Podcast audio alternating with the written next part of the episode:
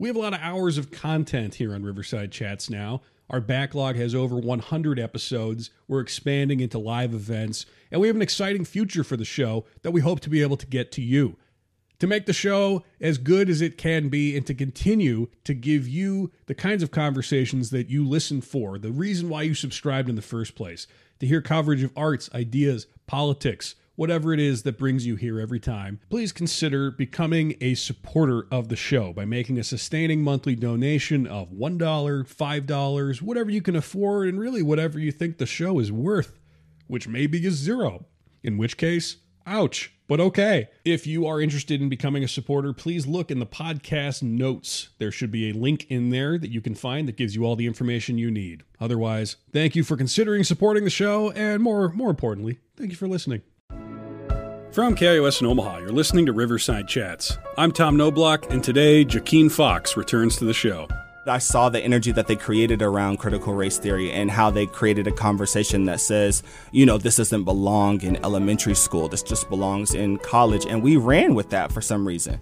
No, this conversation actually does belong in elementary school because we need to understand how systems support privileged people as early as possible and create real curriculum that understands people's education levels and can grow as they grow. But instead, we were defending their position in our statements. And I'm like, no, we should actually tell them how important this conversation is as early as possible. We discussed Nebraska's current political climate, his vision for romantic activism, and how strategic shifts in organizing can reshape the future. Stay tuned for the conversation after this break.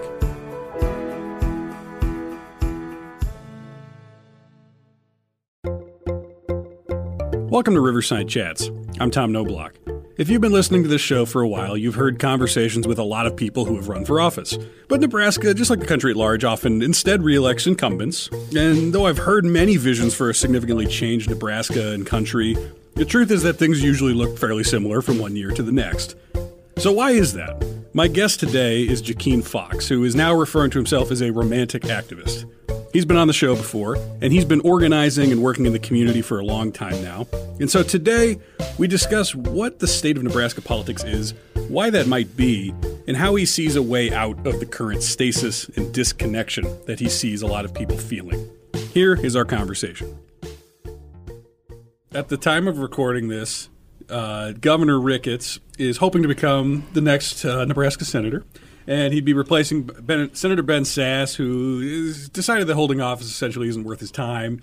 Uh, and Ricketts, according to the Lincoln Journal Star, has donated more than $100,000 of his own money that he has directly to uh, Governor-elect Pillen's campaign when they were doing the primary. And he also had another uh, 1.3 million that he gave to the PAC Conservative Nebraska, which ran a barrage of attack ads against Charles Herbster mm-hmm. to help ensure Pillen's victory. And so, basically, where I'm going with his, with this is that now nobody seems to be expecting much other than Pillen got a lot from Ricketts, and now Ricketts potentially gets a favor repaid by becoming a senator. And so, I know I saw you uh, tweet about this this morning, but the Journal Star had tweeted that quote.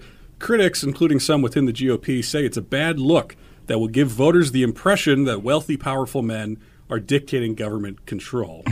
so I want to start with this because I think it opens up a few doors we can go down. Like, how does power operate in Nebraska? How does the media cover it? And then how do citizens accept that wielding of power? So maybe we can just go down that list. So let's start with that first idea this, this impression that wealthy, powerful people are dictating the government. Is that an impression? Is that the status quo? What's your take?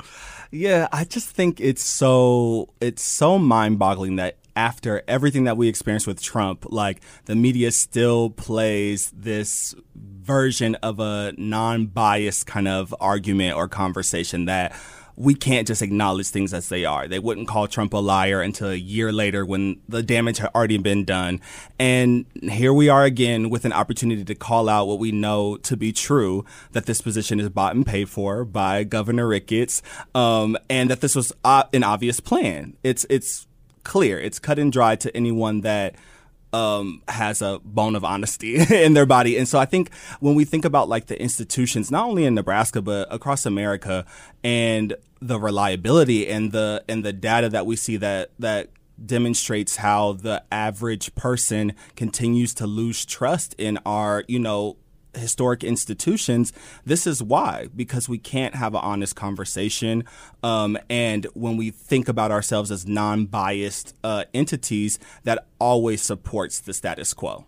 There's no way to be unbiased in this system, in these in this government, in in these conversations when it comes to white supremacy and, and how money plays into power. Like there's no way to be unbiased that doesn't favor um, the oppressors. And so this is a clear example of something that we could demonstrate plain as day through all of the um, all of the funding, you know, following the money. That this was strategic and it's going to work because our institutions that might have some legitimacy and power continue to betray the public. Um, and so that's the status quo for Nebraska specifically and for our Nebraska GOP, we know. Um, and I, it's disheartening to say the least, you know, to put it nicely. Um, and our job as, you know, activists or advocates is to see the, the distrust happening, to see the, the loss of trust in our institutions and to somehow pick that back up, um, and, and place that in each other. Um, and it's a, it's a tall order because, so often people are let down and promises are broken. Um, and it's our job to restore that in, in whatever fantastical way we can try to devise. But, um, shout out to, you know, a plan well made. You know, I can't be mad at that. Like it, it is going to work. Um, and that's unfortunate for, for everyone that will be his constituents again. Well, it's interesting because we, we have culturally this idea, you know, we have like our Woodward and Bernstein heroic and romantic notion that like the journalists can really do something to take down powerful people when they make bad decisions, right? That somehow shining a light on something has an impact and it has, uh, you know, like whether it leads to just more scrutiny, whether it leads to people doing something different, voting for somebody different, that it has a tangible impact and that that should potentially scare bad actors. I don't know that that really exists at this point. Do you think it does? No, I don't think the the media is our accountability measure anymore. Um, and I am a fan of media and journalists and used to believe about their power to defend democracy. And, um, you know, it, it just hasn't happened in recent history where they defended us in a way that allowed us to uh, proactively like mitigate harm. Um, they are on the back end. And we and we understand again money and power how all those things are connected. We know that lee enterprises may be a conservative you know is a conservative entity and may not be allowing people to write the way that they want to write. The, some of the conversation or rumors or gossip that we've heard. Um, but again as an advocate like our job is to say so what? You know like okay they they said you can't do it. Figure out a way to do it. Like be the truth. You know what I mean? Like I feel like our muscle for that um, has just gone to the wayside. I remember when people used to break rules for the good of other people, um, and I feel like we're just so fearful now. Um, so I respect journalists and and the work that they do and the level of intelligence and and um, go getterness that it takes to do that job. Um, but I wish it was well placed. Yeah. Well, the other thing is, I mean, in theory a in, in the romantic idea that the journalist shines a light on it, then the people get outraged, and that outrage leads to some kind of tangible movement. At this point, I don't know that a whole lot of people are looking at what Ricketts is doing with the Senate seat, for example, and it doesn't seem like there's like a, a big sure. outrage. There's not a movement of outrage. There's more of just kind of like this sigh of like, well, yeah, it's just kind of a thing he does. Mm-hmm. Yeah, I mean, think of what it took for people to care about like someone being shot in the street. Like, it takes a lot to generate an outrage in a society that has been so desensitized to harm um, and has kind of like made it a staple as part of the game. Like and part of my thought process on this is that no like you it does not have to be that way. You can literally do something about this. But there's such a long road to to that. Um, and things that seem innocuous um, um, like an, another Republican being in in this seat um, when the seat was always going to be Republican no matter what. May not seem like a huge deal to people, but I think it's always decontextualized and i think that's our job as truth tellers is to always bring something into context. Like the decisions that he will make in that seat like have a context and have real people that are harmed by it. And we know from his time in the governor's seat that he will harm vulnerable people um, but the outrage, I don't know what it takes for people to be outraged anymore. I think even when um, we were doing Justice for James, it was a lot of performance. Like, you know, I'm doing this because it will look bad if I don't. Um, and I don't think that same sentiment is on something at like uh, like a Senate seat. Um, it takes a lot, especially in Nebraska, where we're going to be the last to do anything good. Unfortunately, I'm talking about marijuana. Uh, but uh, so you know, I think yeah, I think to always keep it in context, but it's so hard to do because we're gaslit in so many areas of our lives, and I think people have just gotten so used to that. Yeah. So is that the the source of the the fact that people have just sort of accepted it, the source that the the source of that sort of disconnect they have from outrage to seeing something that in theory should bother them. Mm-hmm. Does that come from just uh, this powerlessness, or what's the root of that that feeling?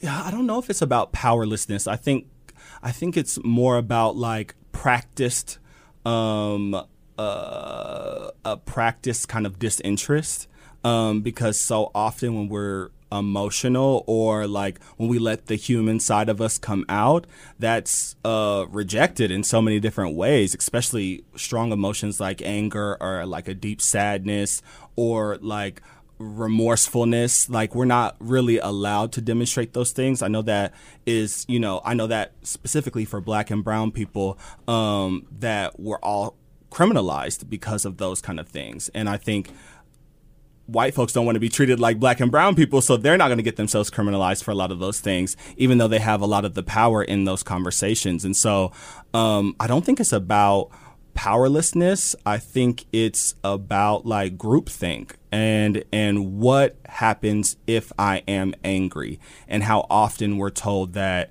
we shouldn't be. You know, there's this com- there's a more prevalent conversation in our society around gratefulness and gratitude um, and you know just being happy with what we have, which is meaningful and really necessary, and it is inspired by a romantic way of thinking. But I think there's places for those things, and often I think we place it in in our lives in a way that supports our oppression.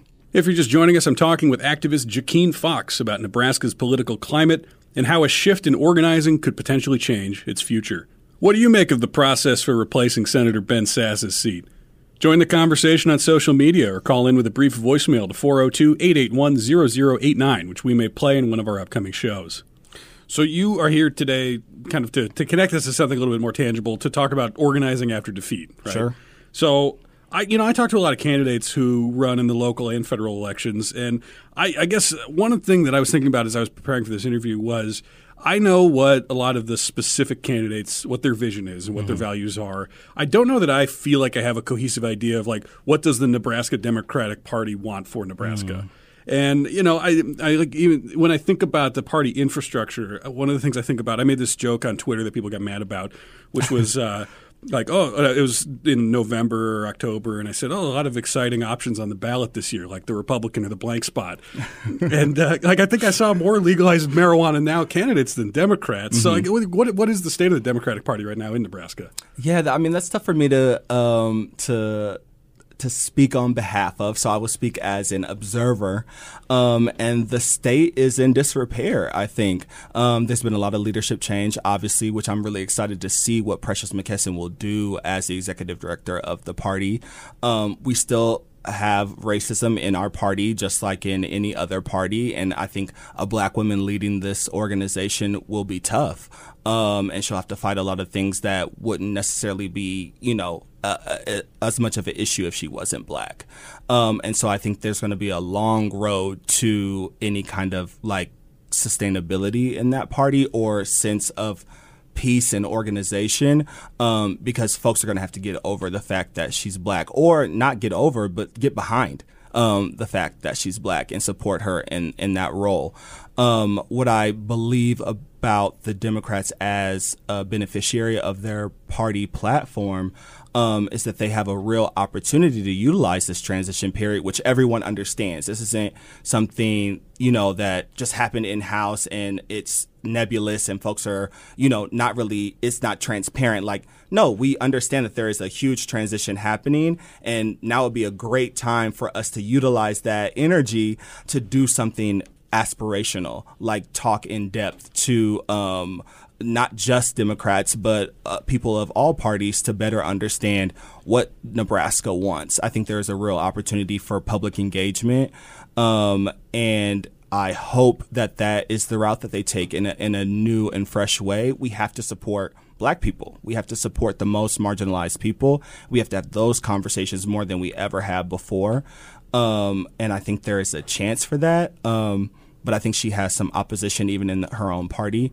Um, so, you know, but I know she's a force to be reckoned with. So I'm really excited to see what she does, and I'm really excited to support her. Um, I think it's just confusing, you know, throughout the entire, you know, nation. Like, um, I think it's important for us to create our own platform. Um, you know, not considering what Republicans are talking about because the way that they craft conversation is so undeniably based in like falsehoods and misinformation that if we're always responding to that, we'll always be at a 101 level and we'll never be able to grow as a party because we're only responding to things that don't exist. And how can you grow if if we're only just doing conversation for gotcha moments? Which they'll provide in plenty because they're not that smart. Um, but they are really connected to their base. Um, so you don't have to be smart. You can regurgitate information and that will be good enough. If I parrot the thing you said to me back to you, you will be pleased with me.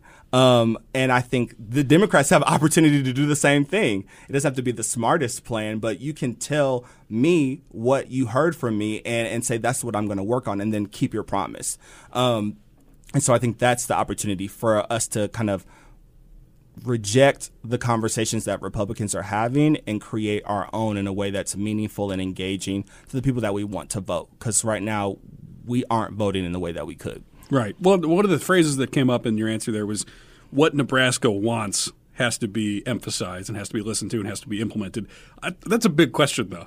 Like, what does Nebraska want? I mean, it's not like when we place a real question, like in a ballot initiative, and we see that Nebraska wants progressive things. We won the minimum wage ballot. Um, if the language wasn't confusing on some of the other opportunities that we had, um, I think we get the real result. Like, if we're as strategic in how we place things on the ballot, if we're strategic in how we create accessible language, we're able to win on things that are important to people. We just haven't been successful in that because, again, we're crafting arguments that allow uh, Republicans and conservatives to have the upper hand, and I think it's our chance and opportunity to say that we're we're just going to create our own platform based on what we believe, and that's enough to bring us real support from our base. Let's let's get into some of the examples then. What are some of the times where you've seen the Republican narrative and the reaction to it be the defining moment of a candidacy as opposed to the issues? The the narrative around critical race theory and how that has propelled uh, conservatives onto um, school boards, public school boards, and how it has galvanized, you know, moronic, uh, you know, huge support from you know hillbillies across the state. Like, um, it's been it was something mind boggling to see. Like, I don't know if I could get people that I think would make strong statements to just bus over to some random city like they were busing people to Omaha when we were having conversations, even at the learning community, about critical race theory and, and bias education um, for our teachers. Like they were from who knows where and but they came with a with a you know again idiotic statements to say but they were passionate about their statements. And that's a hard thing to do get people you know out of the middle of their day to just do some random you know stuff.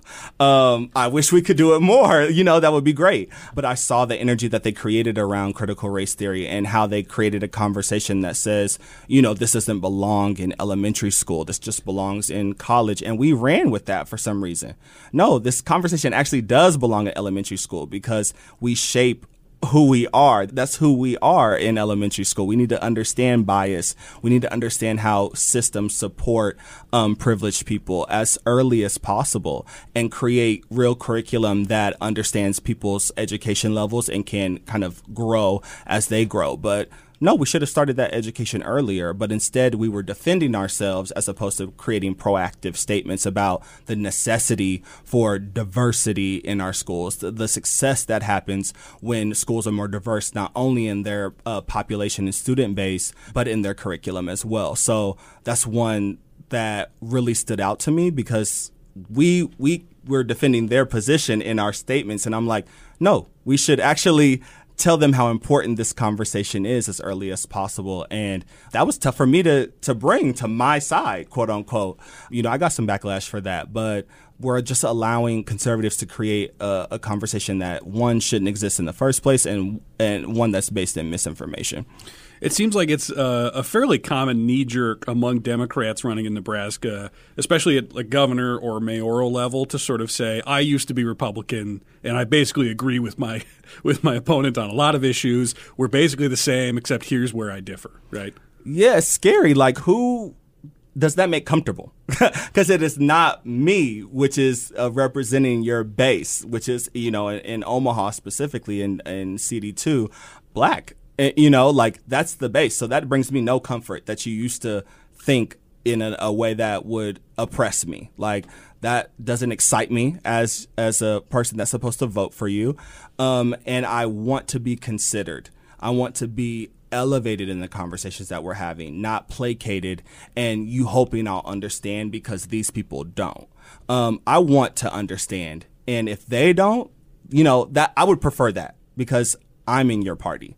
I'm the person that's supposed to support you and the amount of empathy that people think black and brown people are supposed to have for for candidates that, you know, used to, you know, be horrible people, like that's not exciting. You know, that that does not bring me to the polls. And I think that's one of our many opportunities is to create excitement around our candidates and the blank spaces don't help obviously uh, when yeah but uh, that was a tough part for me as well I, I heard that a lot and we're told to understand that and to be more empathetic. But I think time's up on that. I'm ready to be considered in a real way that makes me feel like a full human being. And if my party's not doing that, um, we've seen an exodus from ours as well, you know, and I don't think that's as considered. You know, there was a whole there was a huge conversation when Don Kleine left the Democratic Party, and he told people he was voting for Trump. Right.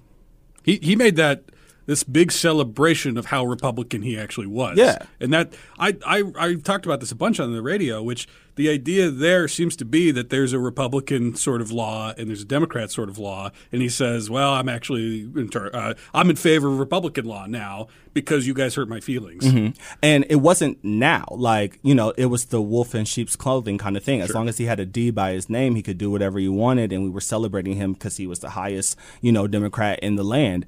Um, to our detriment, to Democrats' detriment, to the people who would be voting Democrat if they weren't in jail or, you know, uh, out of jail but still have to wait two years to get back onto the voter roll. So we centered those kind of Democrats and again, we keep losing, uh, you know, unless they're doing Republican things. So I think we should be more concerned with the people that look like me and are my friends that are saying that they're ready to leave the Democratic Party, making statements like that on on Twitter and Facebook, um, and me trying to find a real reason to bring them back, and that's hard to do. Um, because I'm not passionate about it. Um, I'll make a good argument because, like, oh God, because um, uh, I, I, don't think there's a lot of power in the independent position right now, but maybe there could be if that's what people need to do.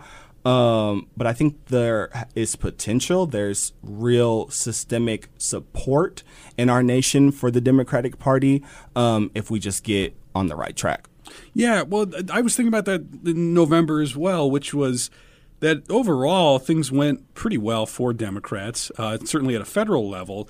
But then, yeah, again, I see just not that many Democrats on my ballot at all. As, as someone who, you know, just supports the idea that choices seem good. And so to not have uh, people on the ballot or to have more of one party who, you know, like the, the Legalized Marijuana Now party, just by its name, is going to turn off a fair amount mm-hmm. of people who will have some kind of connotation with that.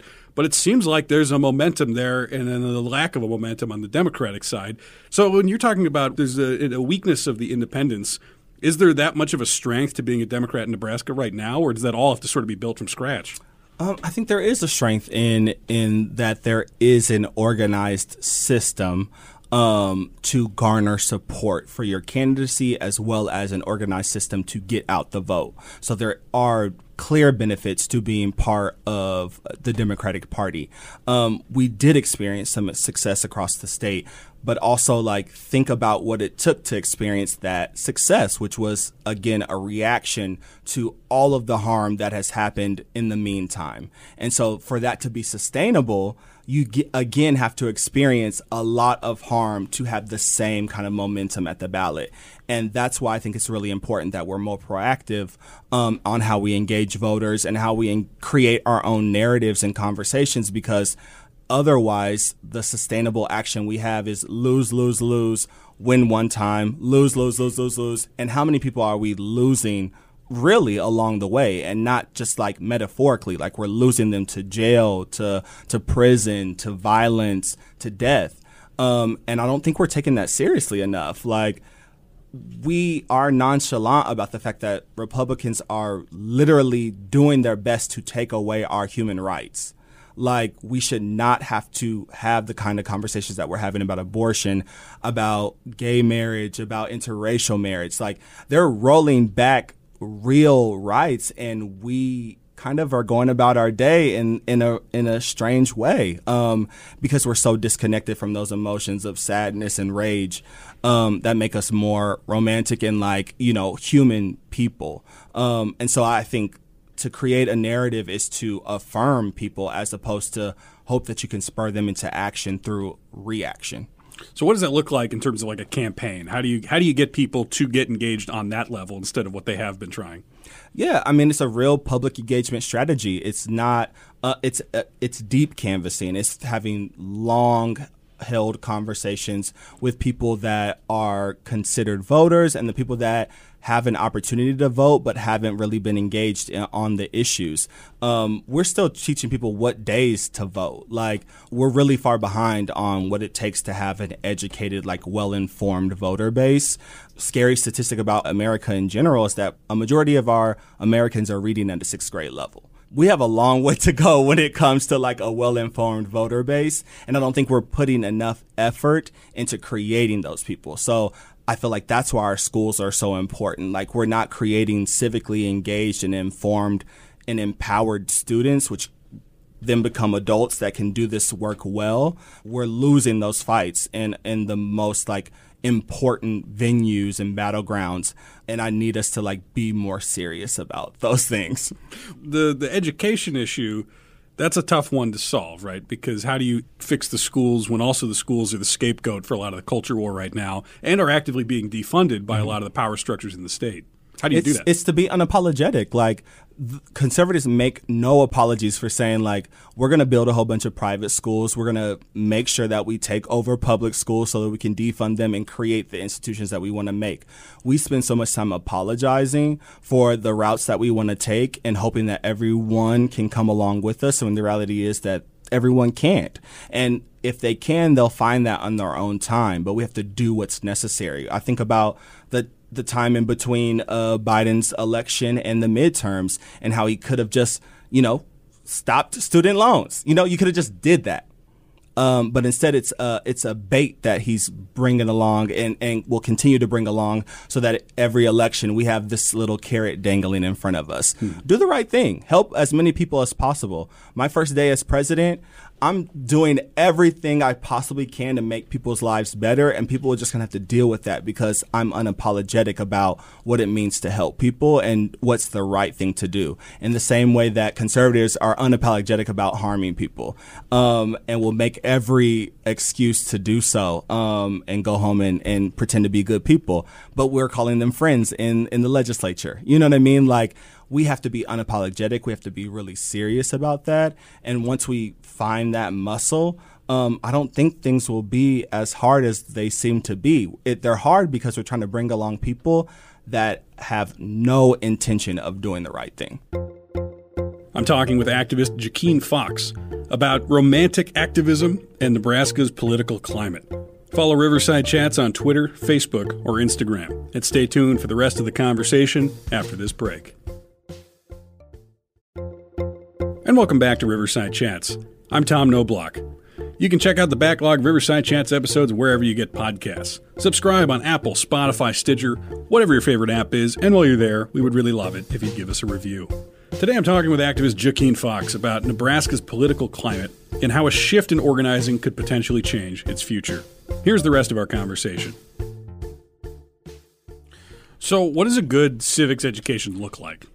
I think it's one, the truth, um, which starts with how democracy was built, um, which was specific. And I think obviously the 1619 Project, if you haven't read that yet, to do so, um, because it states the case for how democracy was created to deny black Americans the rights that uh, white Americans were building for themselves. And so that's the truth. And so all of our systems were built specifically to disenfranchise black people and create that um, hierarchy of citizenship in America. Um, that's the truth. Uh, and so to begin there allows us to understand how things are the way that they are now. Uh, and that's, we should be unapologetic about the truth as well. So we start there we understand that diversity is a pro not a con to how we do this work, and that the more that we're creating diverse communities in our institutions, the more successful we'll become. And there's so much data on all of that. And also, I think there needs to be a real effort to sustain teachers um, and, and and do that, pay them well um, keep them happy in a way that affirms the kind of support uh, that we need for students. Um, and I think again, like we can't take what happens with kids personally, like the, in my work with kids in schools as well as like mentorship. And there, there's a quote I'll say, I guess, um, that talks about how to be well adjusted in a sick society, like basically is to become like a robot or to become like a horrible person. Like, because we shouldn't be well adjusted. We shouldn't be able to carry on um, in our society knowing that all of these horrible things are happening and we're losing people along the way. So, like, our children that are having tough times, like, we need to understand like that's them rejecting like this kind of like dehumanization that they're experiencing in our society that tells them like that that they should be desensitized to the harm that they're experiencing. So I appreciate the truth that kids bring us, and I wish we as adults could do a better job of acknowledging that as well. Um, that's kind of like a philosophical answer to that question, but civics is a philosophy. Sure. You know what I mean? Yeah. Um, and I think it's our opportunity to kind of understand that better. Well, and one of the things in in understanding civics and trying to conceptualize the the promise of a democratic system to change, which is built in, right, is you you need to sort of buy into the possibility of change for the better, sure. right? And so I, I think about uh, like Frederick Douglass has a great line about as he started to understand America when he was young, it felt like he was in a pit and he could see that he was in a pit, but mm-hmm. he couldn't see how to get out of that pit, mm-hmm. right? And so I think one of the real logistical concerns um, outside of all the culture war noise is when you confront a lot of the very ugly truths about the creation of the country, you also want to have a little bit of faith that there is the possibility of redemption mm-hmm. and the possibility that it doesn't have to be uh, you know as bad as it was or that the roots don't have to always be there in tangible ways. Mm-hmm. So how do you how do you keep that sort of that balance of feeling like you're being intellectually and emotionally honest, but not to the extent of I'm in a pit and I can't get out. Mm, um, I don't think there. I think we so often like try to create a balance that that makes us comfortable as opposed to just being unbalanced. Like this does suck a lot of the time. You know what I mean? And I think if we get comfortable like telling the truth, and that's why I think there's a perspective to like romanticizing your personal life that allows us to be unbalanced in a way that doesn't like hurt us, you know what I mean, or demoralize us. Um, you know, as I do more work in our community, I I will inevitably see that there is a lot of harm happening that I wasn't aware of before I started doing the work. But the work is so important and so necessary that I have to do more of it. Um, and so I see more things, but I'm that much more connected to the people that I love and care about. So the work is the sustaining factor. Um, the work is the self care. Like I think about that so often, how people will kind of like uh, consolidate their work as one part of their life and like I do this other thing for self care. Well, if you're not doing the work to take care of yourself, you're not as passionate about it. You're not as um, engaged in making it sustainable, you have your way out. If this work isn't sustaining you because you're making your own life better, I think we're doing it wrong. And so we're always looking for this kind of like escape clause from from like dealing with our emotions, but like no, go deeper into that feeling, understand it clearly, be able to articulate it in a way that helps it change. Um, I'm not scared to be like sad a lot of the times. I'm not scared to be angry, which is probably how my emotion comes out the most. Um, I'm not scared of that because like it's righteous you know like mm-hmm. it's it's necessary because like bad things are happening and so one plus one is two so in other words then there's an element of it that you don't have to work so hard on the intellectual case for empathy because it should be emotionally rooted uh, that you should care about people. And by caring about people you want to improve everybody's sort of general status and well-being right? Yeah like what is coming out of you from seeing this experience or glimpsing it or having lived it? Like what naturally comes out of your being when you are having this experience. And if it's not an emotion, check on yourself, you know, like get help, you know, like if you have found a way to be disconnected from that experience, if you've been desensitized to that, like they're winning, you know, like they're they're they're winning. They're uh, you are allowing that to be normal when it is not. You are allowing people to not have enough when there is surplus. You know, yeah. like that's the reality of our situation. People don't have enough when there's surplus. I was just looking at Twitter today, um, and there's the Legacy Crossing apartments, and people are getting kicked out, you know, in five to, you know, whatever amount of days right before Christmas. And a philanthropic entity is crowdsourcing money. That's insane to me.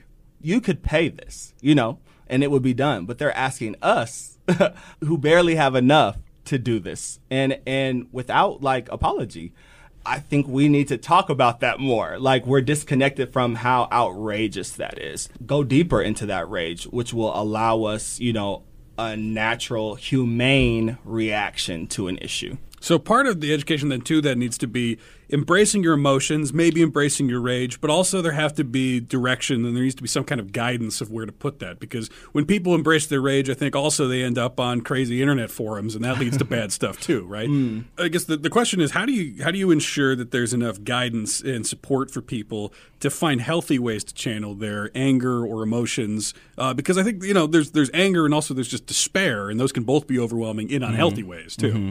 Yeah, like for me, like when I engaged with community activism and advocacy in the first place, it was right after Trayvon Martin was killed, um, and George Zimmerman got off. Like when he got off, I was outraged and sad and had to understand my place in the world differently because I know I would have reacted in the same way that Trayvon reacted to this man that had assumed authority over my existence. And I probably wouldn't be here today if I was in the same situation. And so I had to figure out what was already happening in our world that made sense. And so I asked that question to the people that I cared about and cared about me. And I was able to find an organization, the Urban League of Nebraska Young Professionals, where I dove deep into that organization and a year later was the president of, um, because I channeled that, um, that outrage into what I felt was most effective at the time. And I think the more we're connected to people, the better sense of how our rage looks collectively or how our emotion, whatever emotion that is, looks in society. Um, I think what happens with with folks that go down those dark paths like QAnon is that they are isolating themselves based on that emotion as opposed to going deeper into a felt community or community that is in front of them. So how do I they're escaping into something where they can have that anonymity where they can have um, where it seems like rage is acceptable. Um, and it doesn't turn into anything else but more rage. Right. Um, my community allows me to have an emotion and that turn into an action that collectively um, elevates our experience. And so I just had to ask.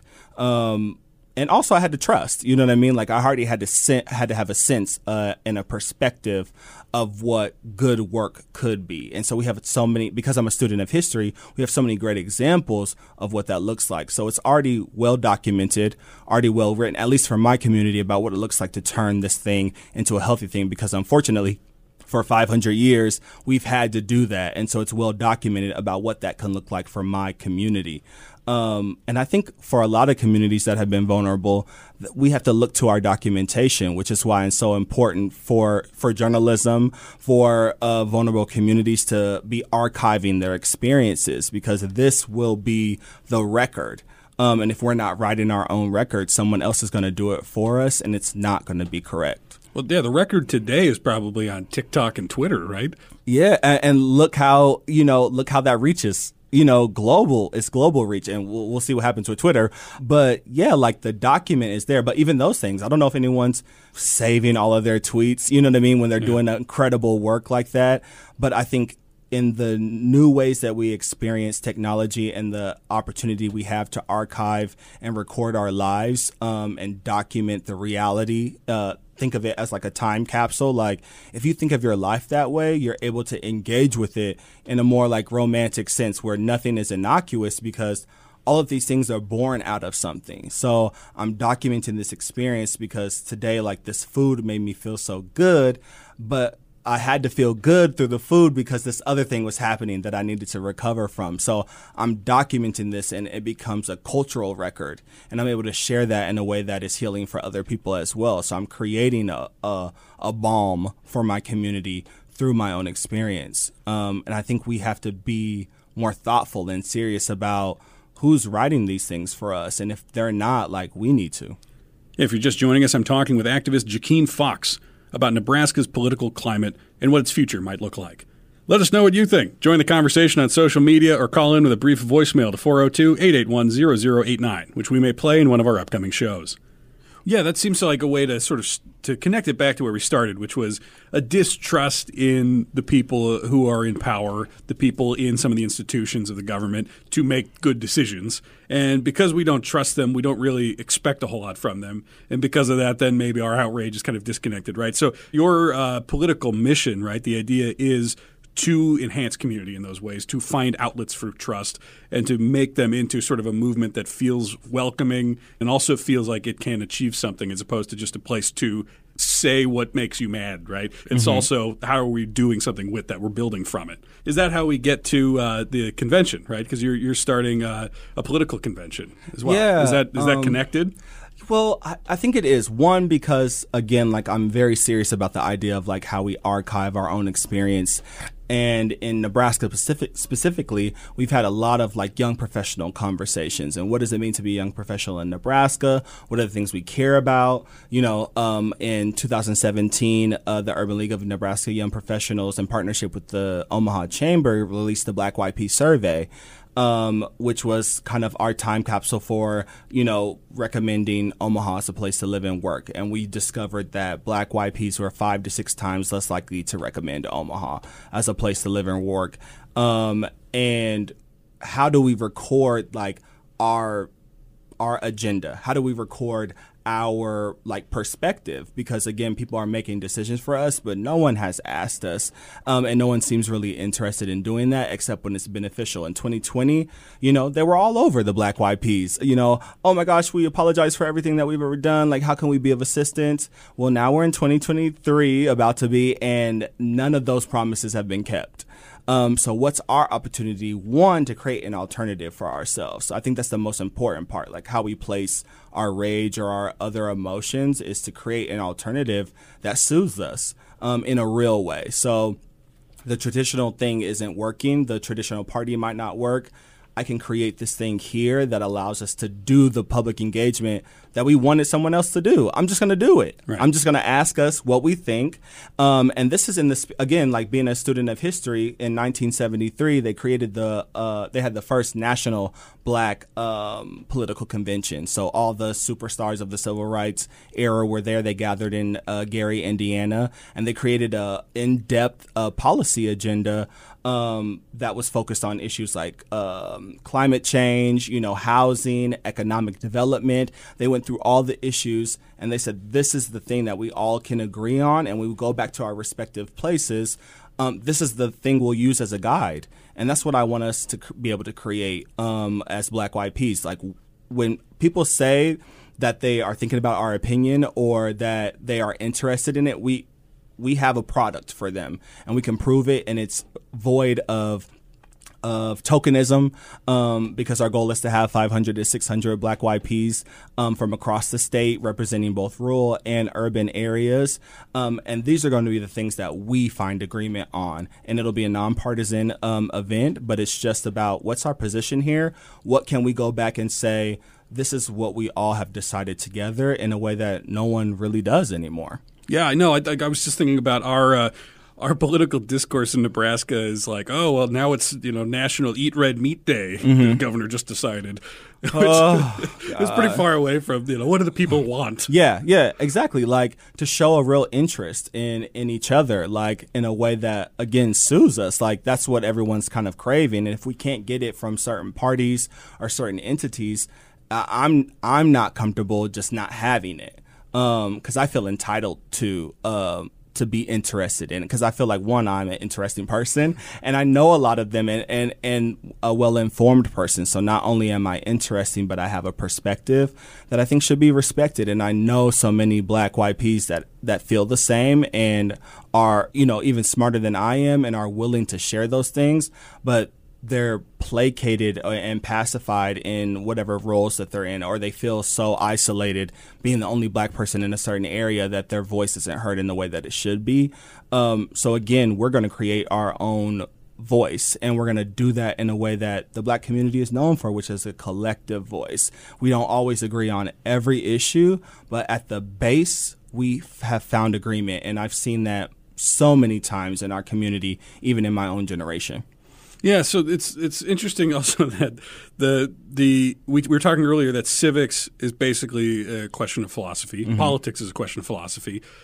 And philosophy is going to be kind of messy and by its nature is conversational. Mm-hmm. Um, you know, you have dialectics that you're setting up and whatever else. Exactly. And so to do that outside of the space of the political sphere is a pretty significant failing of the political sphere. Mm-hmm. That those the conversations there are, you know, I saw a Facebook post about litter boxes in schools, mm-hmm. and then you have to organize something now to even have these kinds of conversations, to ask these questions, to even get in these arguments, mm-hmm. because it's just we don't really have a forum for real philosophical debate uh, in theory it's Congress, but it's not like they're debating stuff on no. the floor, right?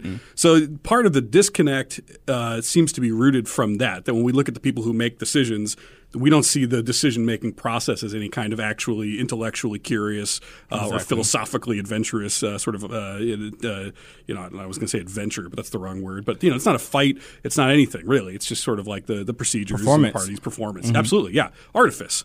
Um, so for you, then, part of the way to to create the reconnect with your emotions and then with reality and then with power has to come from all right well they're not doing it so let's find a way to do it ourselves. Mm-hmm. and community is going to be the new way to sort of start that process you think?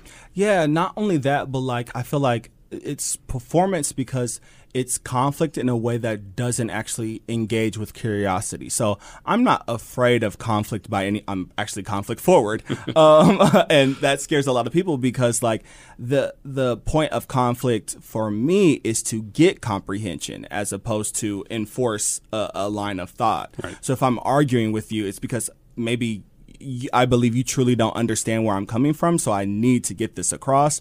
Or I'm testing where your thought is coming from and how actually strong you are in that emotion or feeling or idea. So our, our exchange uh, looks like conflict, but is really like this uh, uh, exercising curiosity. And people are not curious in that way anymore um, because they have not been heard for so long. Um, and I think there are levels to that, obviously. Like, I don't want to hear your racist like statement. So yeah, I'm not curious about that at all. I'm actually well trained in that because that's the experience of black and brown people in this in this you know society um, is to be well informed on the levels of power and how we navigate those things so we can live longer. Um, but I am curious uh, in my own party, like what people aren't getting and how I can better establish a sense of empathy and communication. Um, and so, in the black community specifically, like we do a lot of things that look harsh and, and look like conflict. Um, but that's kind of the hip hop of our culture. Like that's the that's what makes it so interesting and engaging and sustainable is because we are always curious about those things. One of my like pop culture references was when everyone was so intrigued and like so excited about Bridgerton and uh, everything was so passive aggressive, and you couldn't raise your voice over a certain, um, you know, decibel, and people were just like eating it up. And I was like, this looks like the worst way to live imaginable. Like if you do one wrong thing in this society, like you could be ostracized. And but I saw like people like really enjoying that and i was like this is this is our politics like this is what we are doing and we're bringing this like way of life into so many other facets um, where it didn't even belong at their parties, but um, now we're bringing it into politics, where the the thought of like doing the wrong thing could could ostracize you forever. Um, you know, or uh, cancellation, the thought of cancellation um, that we've created, which uh, you know conservatives have co-opted and it's not the same uh, definition anymore um, but just that idea of like our community specifically black people have lived in conflict for so long that we're able to engage in curiosity in a real way that i don't think a lot of other uh, communities have uh, have understood or gotten to do um, because they benefit so often from the passive aggressive nature uh, of politics um, and society in general. That's really interesting, and I think it's we're we're running out of time. I'd love to continue to talk about some of that stuff, but uh, I only have so long. So tell me, for people who do want to continue that conversation, who do want to learn more, where should they go to hear about any of your uh, your either your current uh, whatever you're currently working on, whatever's in the works? Where, you know, where should they go? Oh man, um, I guess I should start using uh, my uh, uh, social media for better means. Yeah, you can you can um, say links to social media here, and I will not kick you off. Um, yeah, so I've changed my name on Twitter and IG to the Black Romantic. Um, that's uh, a little bit of branding for some of the projects that I have coming up. How we live a more romantic life in activism and advocacy. Um, understanding that nothing's innocuous, everything has a real meaning, and once we understand and establish how all of our acts not only individually uh, impact us, but collectively, we are start to engage in a more romantic way of being, and not romantic in the sense of like love relationships, but like how do I see myself in perspective and what it means to enjoy and and do things deeply. That's what I think about romance. Like, oh, you've taken this you know packet of noodles which i used to you know when i was homeless like that was a delicacy to me you know what i mean like and i was able to like create like a beautiful meal that made me feel safe and so I romanticized my way of living um, by not being ashamed of it, but like going more deeply into this idea and how do we go all the way? How do we dive deep in any aspect of our lives? I just feel like we're so flighty and like scared to commit, and that's a sense that I want to reestablish in ourselves because that's why we're not doing more human things, um, and we're not acting as humanely. So that was a long answer to say my name is the Black Romantic on on uh, on uh, IG and Twitter, and Jakeen Fox J A space capital K E E N F O X on Facebook. And are, you said you're writing a series of essays about this. Yeah, um, it's like my lifelong kind of goal. I, I was thinking about how to be the next level of activist and advocate that I want to be, um, and cr- ensuring that I always pass the baton and create space for younger folks that have the energy to do um, the conflict on the front lines, knowing that I'm I can do it if necessary, but like where my heart is is in the written word and how I can make sure that my ideas are accessible. Um, and so I think this is the the right path to take. So I'm going to take some time. Um, we'll see how long it takes. uh, you know, I, I, dream about a sabbatical where I can just go into the woods and write for yeah. a year and come back, and it's great. Um, but we'll see. Um, we'll see how that goes. Yeah. Well, let us know when you're ready and come back on and plug it. This okay. was fascinating, and thank you so much for talking to me again. Yeah, I appreciate the time. Thank you so much. Riverside Chats is a production of KIOS 91.5 FM, Omaha Public Radio. The show is produced and edited by Courtney Bierman. Our original music is written and performed by the real Zebos, and our artwork is done by Ben Matukowitz. Remember, you can find the backlog of all of these conversations wherever you get podcasts. Subscribe today, and please leave us a review. As always, thank you for listening. I'm Tom Knoblauch.